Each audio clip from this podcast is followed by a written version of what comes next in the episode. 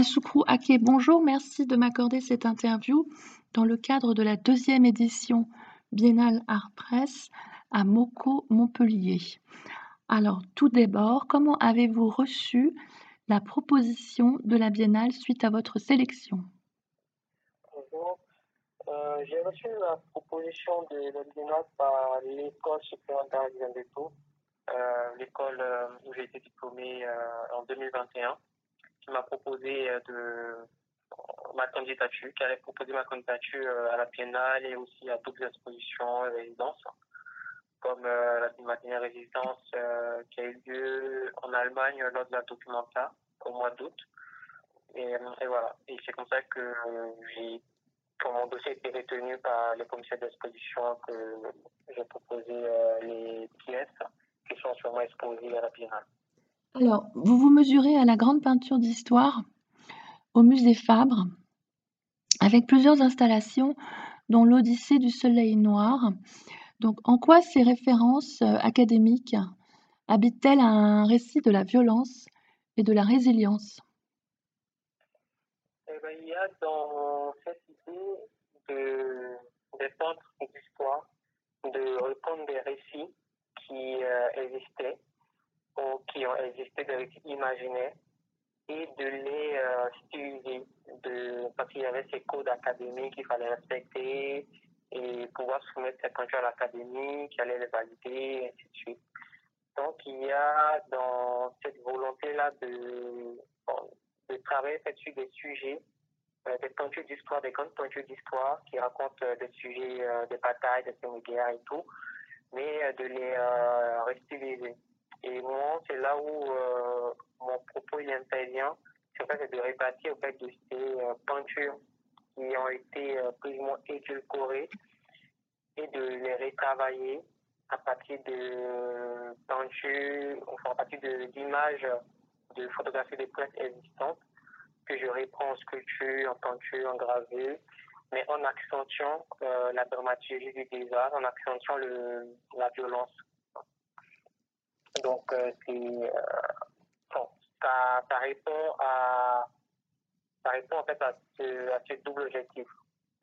À l'espace Baguet, vous proposez une réflexion sur la parole et le soin avec la sculpture performative en lien avec les traditions des villages africains. Comment vous percevez-vous dans le panorama de cet espace plus petit en interaction avec d'autres œuvres, d'autres artistes intéressant dans cet espace, c'est qu'il est différent des deux espaces, enfin du musée Fabre et euh, du Moko dans le sens où les œuvres, elles communiquent entre elles, mais euh, pas que. On a l'impression d'être dans une forme de laboratoire, euh, comme s'ils avaient donné les cartes blanches à un seul artiste et qu'il devait proposer, remplir l'espace il a à la fois euh, l'espace n'est pas rempli, mais en même temps vide, il y a cette forme de respiration, il y a, il y a aussi euh, énormément d'enjeux aussi. Enfin, l'espace, en vrai, moi, quand je visité pour la première fois, j'ai l'impression euh, d'être dans une forme de, boule, enfin de boule d'énergie, de boule de, révolte, de, de boule de questionnement et euh, tant par les sujets qui sont abordés, par les pièces aussi qui ont été réalisées par les autres artistes. Et, euh, et voilà, c'est assez particulier comme espace et c'est assez particulier comme accrochage aussi. Oui, ça fait comme une caisse de résonance. Oui, oui. Alors, je vous ai découvert lors de la dernière édition Dakar en tant que lauréat du prix Ellipse. Donc, qu'est-ce que ce prix vous apporte? En quoi est-ce un tremplin?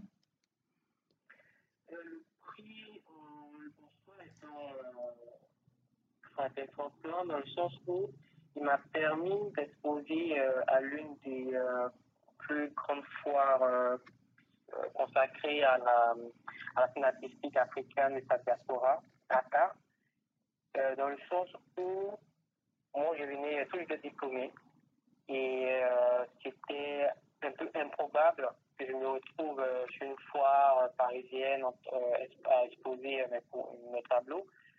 Donc, le prix euh, m'a permis euh, de faire cela, m'a permis de rencontrer plein de personnes, que je ne pensais pas rencontrer de si tôt. Donc, en soi, c'est une des capotes d'ouverture sur, sur le monde professionnel de l'art. Alors, qu'est-ce que signifie pour vous être artiste aujourd'hui? Ma dernière question. Aujourd'hui, la différence des, des artistes de lumière et sont des artistes dans le passé, il y a cet engagement euh, de l'artiste vis-à-vis de la société. Et cette idée au fait qu'il est un peu comme euh, une, sorte qui, euh, qui arrive à capter fait, les, ondes, qui arrive à capter ce qui se passe dans le monde. Et il arrive à le traduire. Il arrive à le traduire d'une certaine manière politique mais aussi violente pour, euh, pour éveiller les consciences sur euh, certains sujets d'actualité. Donc pour moi, être artiste, c'est vraiment être dans cette, euh, dans cette idée-là, de vouloir dire quelque chose, quelque chose d'inaudible, quelque chose d'invisible, mais d'arriver à le rendre visible pour, pour que les personnes qui, s'intéressent ou qui ne s'intéressent pas, qui ne sont jamais intéressées à l'art, puissent, puissent arriver à capter ce côté invisible et invisible euh, du, du monde.